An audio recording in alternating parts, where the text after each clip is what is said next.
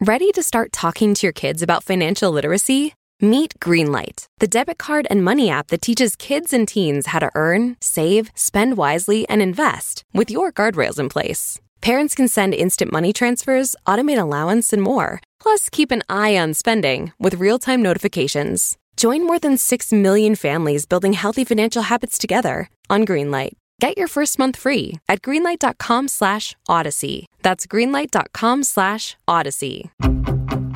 Coming up. The last thing we know is she was staying in a hotel in Buckhead and that it seems to be a crime. From the little information we have, we know she was living alone. She had moved here to make more money as a waitress. For Vault Studios, I'm Will Johnson. You're listening to The Daily Crime.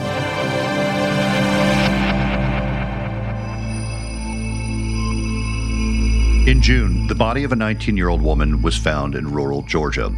Police now have a suspect behind bars. New information tonight about the arrest of the man charged with murdering a 19 year old mother of two, Sarai Gomez. Her body found in some woods near Lake Lanier two months ago. Police now telling us the man confessed to everything. He admitted that he had, in fact, killed uh, Sarai Gomez at his home in Duluth.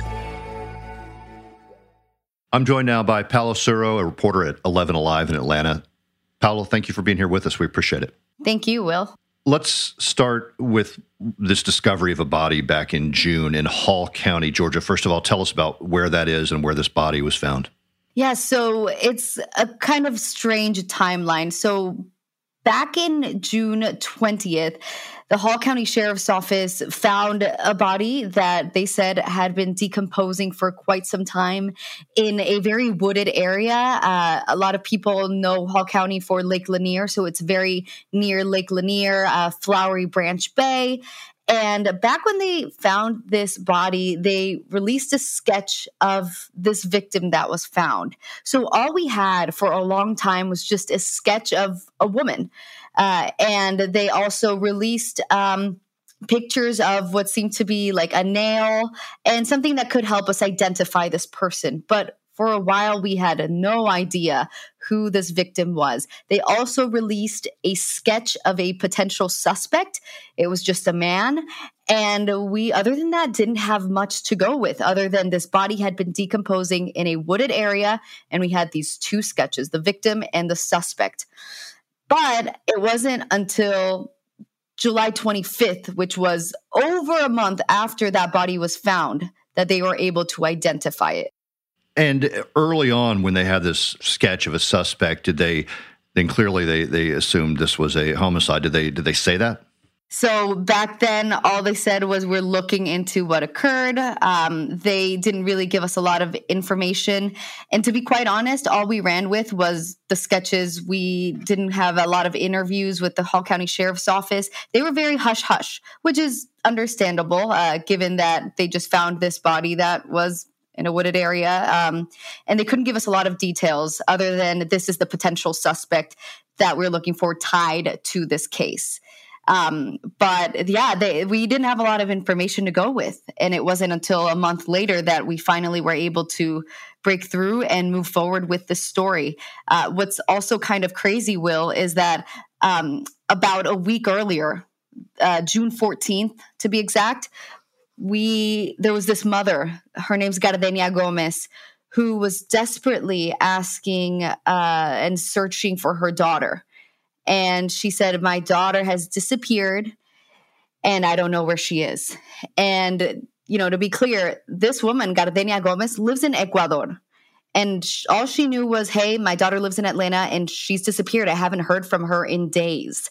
Uh, so that's June 14th. And so you start kind of tying, you know, all of this together and you start to worry, hey, is this body that was found June 20th, this woman that's been missing for over a week? And come to find out, July 25th, it was. It was Sarai Janos Gomez. So once we found out that the body had been identified, I reached out to this mother who was just desperate, desperate for answers. I mean, you can just imagine, you know, her daughter had just been identified as this decomposing body that had been found in a wooded area, and she's miles away. I was able to speak to her, and she told me that her last conversation with her daughter made her arm hairs stand up. She told me that her last conversation with Sarai was about her job. She essentially moved to Atlanta uh, for this waitressing job that Sarai was offered. And she quickly realized, hey, this was not the job that I signed up for. And she told her mother, Mom, you know, th- this job that they told me was for a waitressing job isn't quite that. It's actually a job as a sex worker. And Gardenia tells me, I'm worried because Sarai told her boss, who Gardenia says was a Russian woman, that she wasn't going to take it. She turned down the job as a sex worker. And that's the last conversation she has with her daughter. So um, Gardenia reaches out to the Ecuadorian consulate in Atlanta. So that's how we kind of start connecting the dots of there's this missing body, there's this missing girl who is originally from Ecuador. They look to be the same age and that's when you know you start putting all the pieces together and then once the body was identified that's when we were able to speak with gardenia gomez and get more to the story she moved to the US from Ecuador and they kidnapped my baby. Now her two babies, who are only three and a year and a half, are left without a mom. When exactly did she die? Where? Why her? And so this this mother learns in July of this year that it's her daughter who has been found. And at that point, do investigators say anything more about a cause of death, the investigation, or the search for a suspect? Yeah, so they tell us that she was stabbed to death, uh, is what we know. And, you know, the timeline is just really tough because Gardenia finds out, yes, it is my daughter on July 25th, but it wasn't until Wednesday, August 3rd, so quite some time after, about a week or so, that the suspect had finally been identified. He had been identified as 49 year old Timothy Kruger, and he was arrested the next day. So he was arrested Thursday, August 4th. Uh, but, you know, originally, police, this is what they told us. They said that uh, he had, uh, Kruger was suspected of concealing a death. And so that's how police were able to obtain a warrant to then search his home.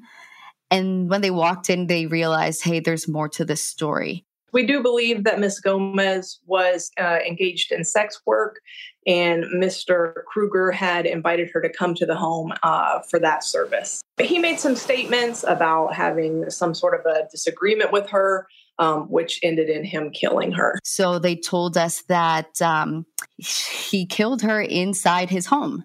Um, so once he was arrested, apparently he confessed to everything he did. He said that he killed Sarai by stabbing her multiple times inside his house. And so that's how they were able to finally get to these charges of felony murder and aggravated assault. But originally, they just went to him saying, hey, he might be concealing a death but of course, there was more to the story, and uh, he's now behind bars. And, and I'm curious if, if this timeline, as you mentioned, is a bit confusing, but when they released this sketch early on, I mean, that turned out to be him, right? Yeah, it turned out to be him. And you know what else? Um, he, when he was arrested and he confessed to everything, he did say he told police that Sarai was engaged in sex work. Um, so they believe that she was stabbed multiple times on June 16th. And then four days later, her body was found in the woods. What is next for this suspect? He is behind bars and I imagine has hearings if they haven't happened already. He is currently facing charges of felony murder and aggravated assault. I know also the other part of the story is what's next for this mother, uh, for Gardenia, because Gardenia has been taking care of Sarai's two kids. Sarai is a mother of two children. One's a three year old, the other one's a year and a half old. These are young kids who now become orphans, as Gardenia told me. They are now orphans, and she doesn't know what to do with these two children, her grandkids. Um, she also is trying to get closure on what happened from still miles away.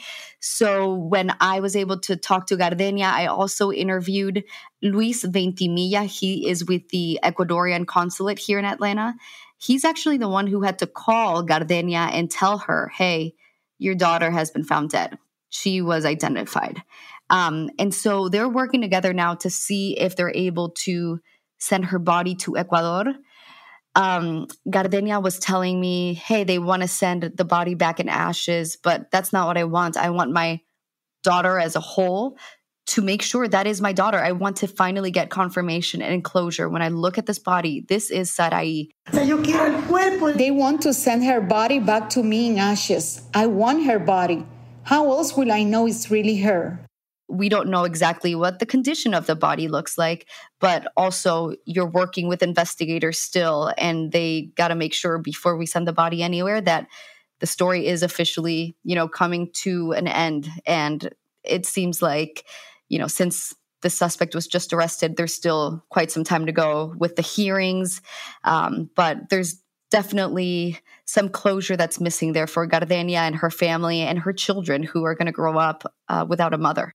Paolo, this story puts a spotlight on sex trafficking, and, and the case has all these hallmarks of a, of, of a story uh, that just sounds so familiar. A young woman from another country who thinks she's going to work as a waitress and is lured into something uh, very different. And it's an issue, of course, a massive issue across our country.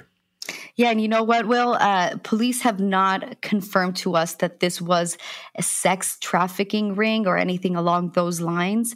Uh, but Gardenia tells me that's what she believes it was. Uh, uh I mean, she says, my last conversation with my daughter, she said uh, that she didn't want to partake in this sex job. And eventually, police confirmed that it was um, a sex work kind of deal when she went into Kruger's home. But there are still a lot of gaps, a lot of questions for Gardenia, you know, from us as well that we try to ask police, but there's a limit to what they can give us. But it definitely sheds a light into the bigger issue. And something else that's taking place right now in Georgia, um, we have reported on a lot of cases of missing Latino women specifically.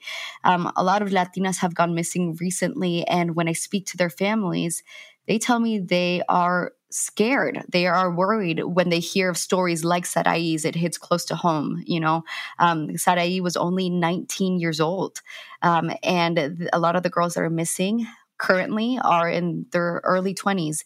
And so these moms worry that, hey, could my daughter be the next Sarai? Uh, and it's just a really scary time for these families, um, especially when you know, someone as young as Sarai moves to the United States to provide a better life for her family, to send money back home to her kids, to her mother. Um, and, you know, she had been in the US for a little over a year. She first moved to Chicago, then to Atlanta. Um, but at the end of the day, all she wanted was a better life. And it's really unfortunate that this is the end to the story. Paola at 11 Alive, WXIA in Atlanta, Georgia. Thanks so much for talking to us about this case. Thank you, Will. Thanks for listening to the Daily Crime. If you haven't already, check out the newest podcast from Vault Studios. It's called Intent, the Tex McIver case, available wherever you listen to podcasts. For the Daily Crime, I'm Will Johnson.